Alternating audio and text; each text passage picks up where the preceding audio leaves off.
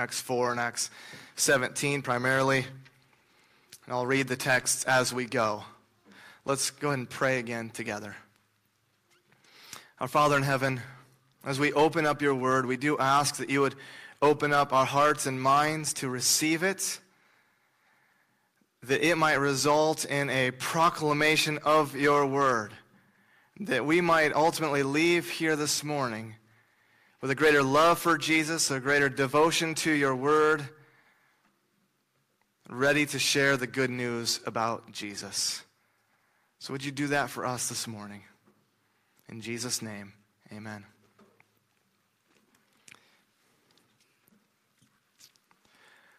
The things that matter most in life require us to have the skill to do small, mostly overlooked things for a long period of time.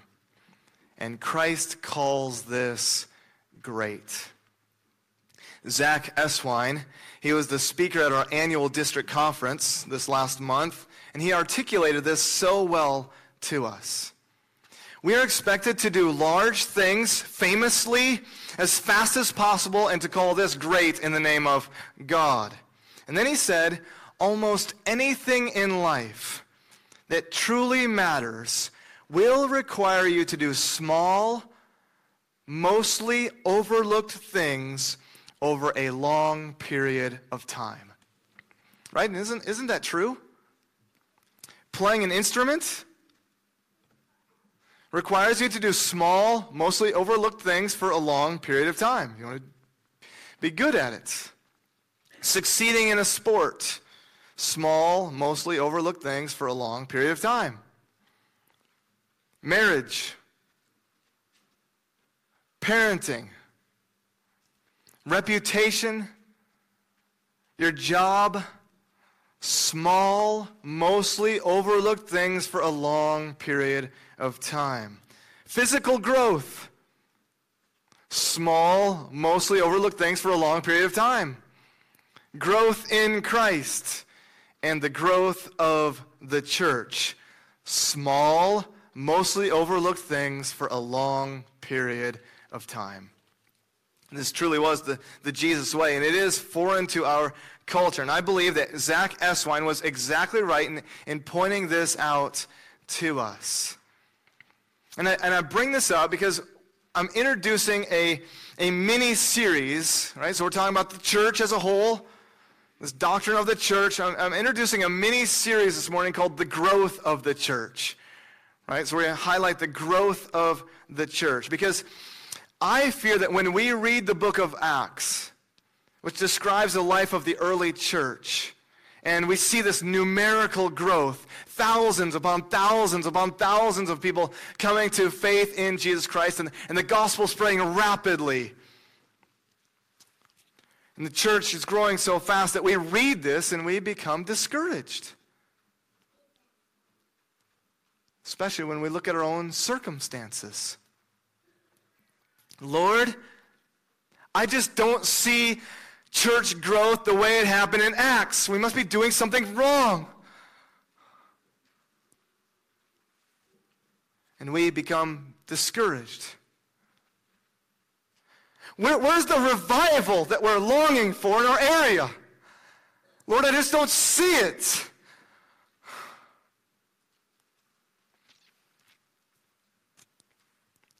So I want us to remember the quote from Zach Eswine The things that matter most in life require us to have the skill to do small, mostly overlooked things for a long period of time. And Christ calls that, Christ calls this great. And so this morning and over the next several weeks, we're going to consider the growth of the church. We're going to see how proclamation, prayer, fellowshipping unity, and purity, persecution are some of the, the means, some of the ways that God uses to bring about the growth of the church. And when we address the issue of the growth of the church, I want us to not think merely in terms of numerical growth, but spiritual growth for us as well. So, my main point this morning is this we're focusing on, on proclamation. The growth of the church occurs through the proclamation of the Word of God. Ordinary action that we do, ordinary means, God uses in extraordinary ways. Proclamation, proclaiming and, and declaring the Word of God to one another and to ourselves. So this morning, I want us to see that the growth of the church occurs through the proclamation of God's word. And then I want to consider three practical implications for us as, as individuals and as a church. And the last one will focus more on the church. So look with me now at Acts 2 40 through 42. And with many words, he bore witness and continued to exhort them, saying, Save yourselves from this crooked generation. So those who received his word were baptized, and there were added that day about 3,000 souls. Verse 42 And they devoted themselves to the apostles' teaching and the fellowship, to the breaking of bread and the prayers. In this context, in this passage, the day of Pentecost had arrived. Acts chapter 2, the beginning of chapter 2. Jesus had ascended into heaven and prior to that historic event, he commissions his disciples to, to proclaim the gospel, to make disciples, to bear witness to him.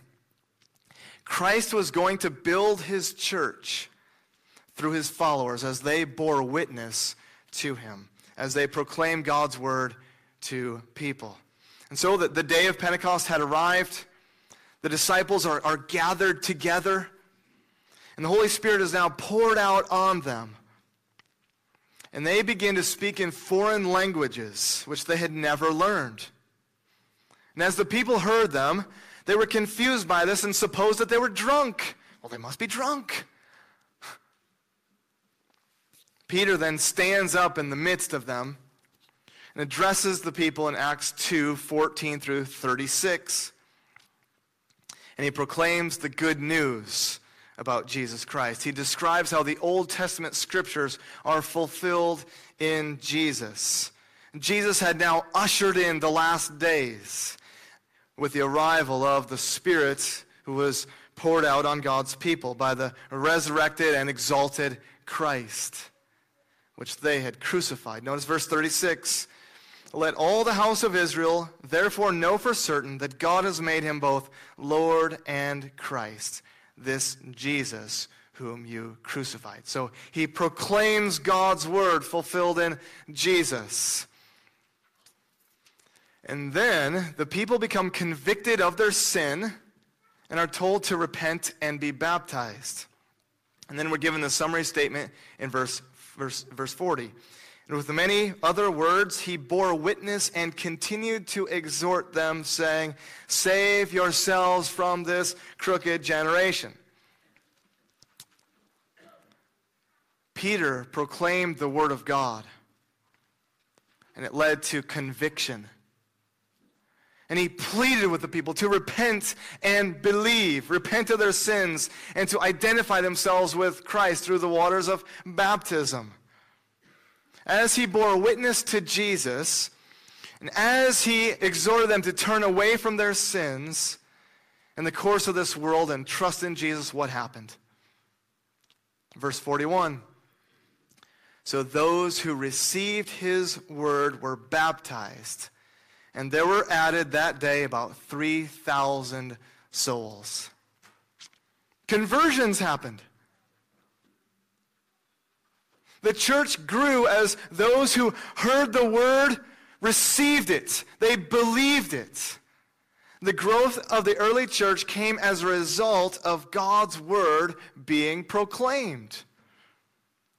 We know, we know this, right? Paul is clear in, in Romans chapter 10. He says this He says, There's no distinction. Everyone who calls on the name of the Lord will be saved. And then we have this chain of questions. How can they call on the one in whom they have not believed? And how are they to believe in him of whom they've never heard? How are they to hear without someone preaching? And how are they to preach unless they are sent? Conclusion in verse 17, Romans 10 17. So faith comes from hearing, and hearing through the word of Christ. Someone must be sent to proclaim Jesus so they hear and believe and call upon the name of the Lord and so be saved. You see? Growth happens as a result of the proclamation of God's word, the, the word of Christ, the word about Christ, not our own word, not our own opinions, not what people want to hear. Rather, the growth of the church occurred through the proclamation of God's word. Therefore, as we, as we apply this, I see three practical implications for us as individuals and as a church. As we apply this, first, devote yourself to the word of God.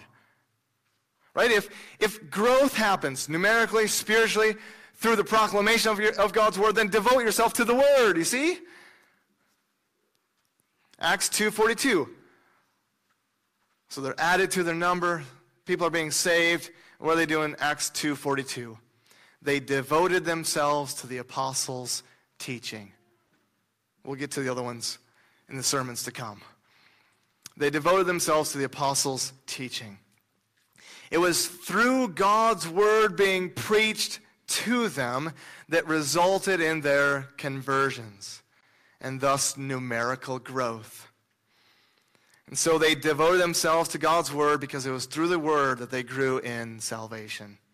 There was a devotion and love for God's word, for the, the teaching of the apostles. Much like David in, this, in the Psalms, in Psalm 119, which goes through every letter of the Hebrew alphabet, unpacking the Word of God, the significance of the Word of God. Oh, how I love your law. It is my meditation all the day. How sweet are your words to my taste, sweeter than honey to my mouth. It is a delight for God's people, and it is to be desired by God's people. 1 Peter 2 2. Like newborn infants, long for the pure spiritual milk, that by it you may grow up into salvation. Since it is through God's word that we grow spiritually, we are to long for it like a baby longs for milk. How is baby Isabel Rock going to grow? Right? Little Isabel Rock, she was just born a few days ago. How is she going to grow? Through the milk, through being fed. By God's grace, she will grow. Slowly being fed nutritious food over a long period of time, growth happens. And it's desired by that little one, isn't it? So also we are to desire the pure, the pure spiritual milk, which is the word of God, because it is through God's word that we grow in maturity.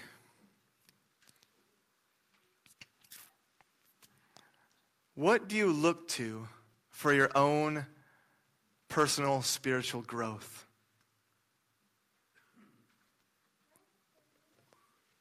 What do you rely upon for your own personal growth? Is the Word of God involved at all? Or do you seek growth primarily from books about the Bible? I say that primarily because we grow through other books as well as they point us to the Bible. Or is the Bible just completely dismissed and we're trusting in the, the preferences and opinions of other people? Might we have a longing for God's word on a daily basis and devote ourselves to it. Second, my second point of application since the growth of the church, numerical and spiritual, occurs through the proclamation of God's word, then we should therefore proclaim the word of God. Right? So if, if, if growth happens through proclamation, then what should we do? We should proclaim the word of God. In spite of difficulty, in spite of conflict that might, might arise, in spite of danger, and in spite of people's opinions, in spite of the busyness of life. Listen to Acts 4 1 through 4. And as they were speaking to the people, the priests and the captain of the temple and the Sadducees came upon them, greatly annoyed because they were teaching the people and proclaiming in Jesus the resurrection from the dead. And they arrested them and put them in custody until the next day, for it was already evening. But many of those who heard the word believed and the number of the men came to about 5,000. The Sadducees denied the resurrection of Jesus Christ. They denied the resurrection. And so the disciples were facing persecution. And here we see them teaching the people and proclaiming in Jesus the resurrection. And what happens? They're arrested. But verse 4 many of those who heard the word believed. The church grew as the followers of Jesus proclaimed him even in the face of opposition. And think about this. Think about this for a moment. The apostles are proclaiming the resurrection around a people who were denying the resurrection. Now, certainly, if they were like me, they might say, you know, let, let, us just cover certain things that the people won't have a problem with. I don't want to offend anybody. I want to please the people. So in this instance, they went, they went talk about a resurrection then. Paul tells the elders in Ephesus in Acts 20 that he did not shrink from declaring the whole counsel of God. On Wednesday night, on this past Wednesday night around 7:50 here at church, I was sitting up with the, the youth group. My phone buzzed. And I look down and I read it, and, I read a, a, tornado warning in our area. Perhaps others receive that same warning. So I, I get up, I, I, I, get up, and we're about ready to pray. I get up and I, I go down the stairs of the youth room, and, and I see church members scrambling, getting kids lined up, and that sort of thing as, as we're about to, to go over to our house. So I, I head back up to the youth room and say, Let's go. Let's go. There, there's, a, there's a tornado warning. We are in a tornado warning. Right? A threat of a tornado is upon us. We must act now. We must heed the warning. We're, we're going to go to my basement. Let's go.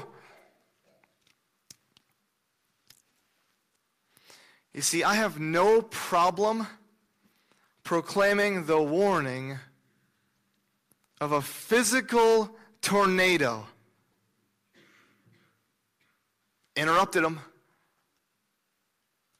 When our physical lives could be at stake.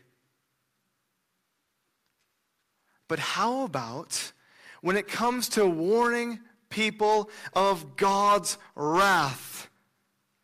when their eternal spiritual lives are at stake. Not could be, are.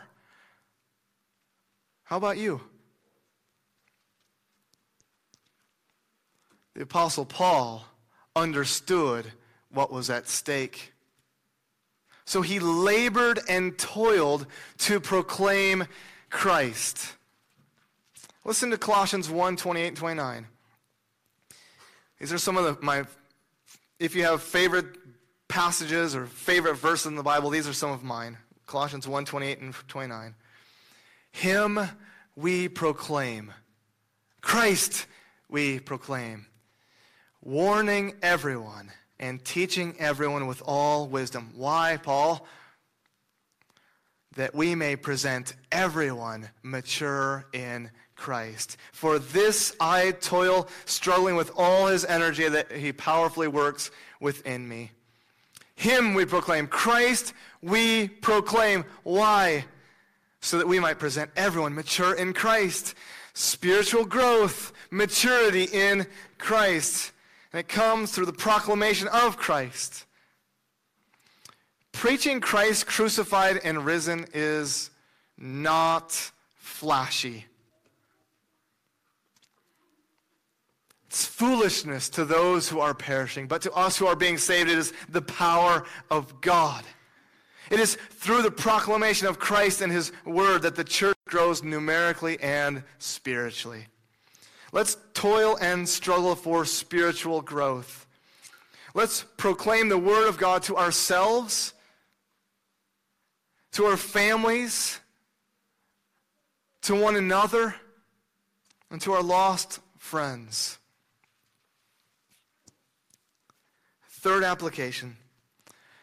Since the growth of the church occurs through the proclamation of the Word, therefore, the proclamation of God's word is central and must be central to our church, in spite of successes and failures.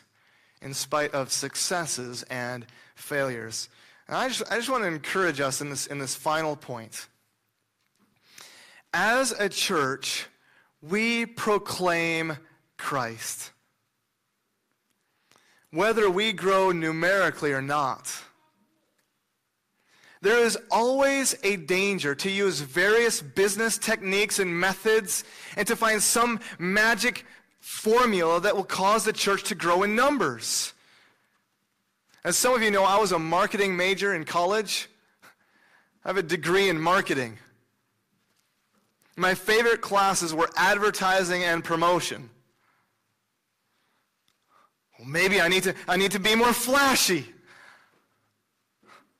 more innovative, more relevant, more motivating. Maybe I need to use my advertising and marketing skills. And then we'll grow in numbers. And then we are reminded of Jesus' words. On this rock I will build my church. Christ builds his church. Christ builds his church. And what a freeing truth. Therefore, I will make it my aim to preach Christ and Him crucified and risen.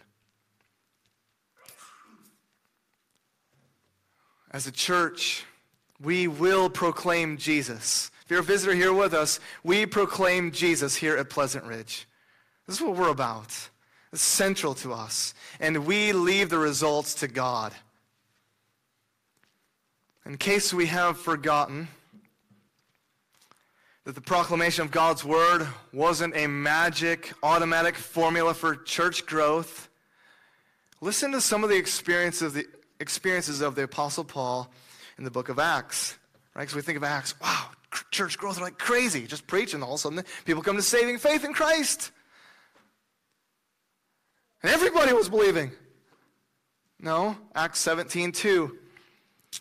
When Paul arrived in Thessalonica, there was, there was, there was a synagogue of the Jews, so we read this. And Paul went in, as was his custom, and on three Sabbath days he reasoned with them from the scriptures, explaining and proving that it was necessary for the Christ to suffer and to rise from and to rise from the dead, saying, Jesus, whom I said to you, Jesus, whom I proclaim to you, is the Christ. Now, verse 4. So he proclaims Jesus. Verse 4 And some of them were persuaded and joined Paul and Silas, as did a great many of the devout Greeks, and not a few of the leading women. But the Jews were jealous. And taking some wicked men of, of the rabble, they formed, what do they do? They form a mob and set the city in an uproar. 1711. So Paul is sent to Berea, and he goes into the synagogue, and, and, and these Jews received the word with all eagerness, examining the scriptures daily to see if these things were true. Verse 12 Many of them therefore believed, with not a few Greek women on, of high standing as well as men.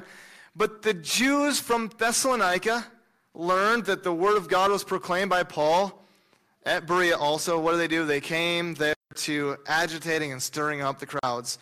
Mixed, isn't it? Some believe, some don't. Acts 17 32. Paul, in the midst of the Areopagus on Mars Hill, proclaims God's word.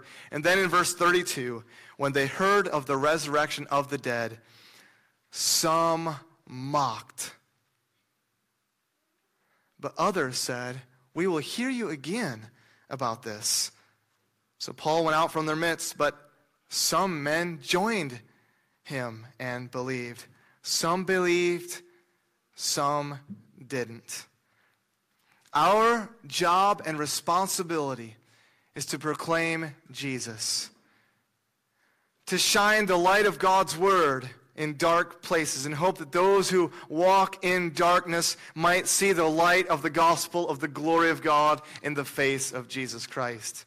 Our role and job as a church, as individuals, is to proclaim Christ and call all people to repent and believe in him. And this is what is central to our life as a church. We preach Christ crucified and risen. I want to encourage you with that. You preach Christ crucified and risen.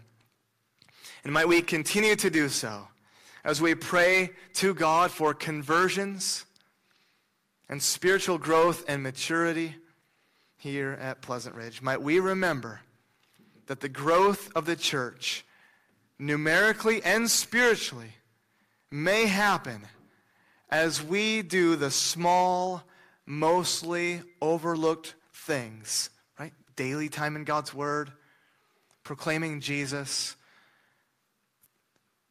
As we do the small, mostly overlooked things for a long period of time. Let's pray.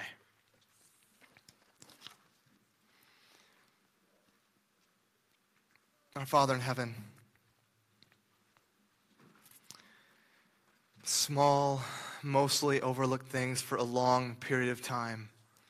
It might seem so small to us, devoting ourselves to God's Word, devoting ourselves to your Word daily, preaching the gospel to ourselves, proclaiming Christ to our friends and family. seems so small and so insignificant. You use these means. You use the proclamation of your word. You use your word in extraordinary ways in our own lives. And we've seen that. When we look back on our past, we've seen how you have caused us to grow in Christ through the reading and studying of your word, through the proclaiming of your word. And now we do pray that you would give us strength. You would give us courage to speak boldly, to make Christ known. Would you do so for us? When we open our mouth, might we boldly proclaim Jesus to our lost and dying world. And might we give them the hope of the gospel. It's in Jesus' name we pray. Amen.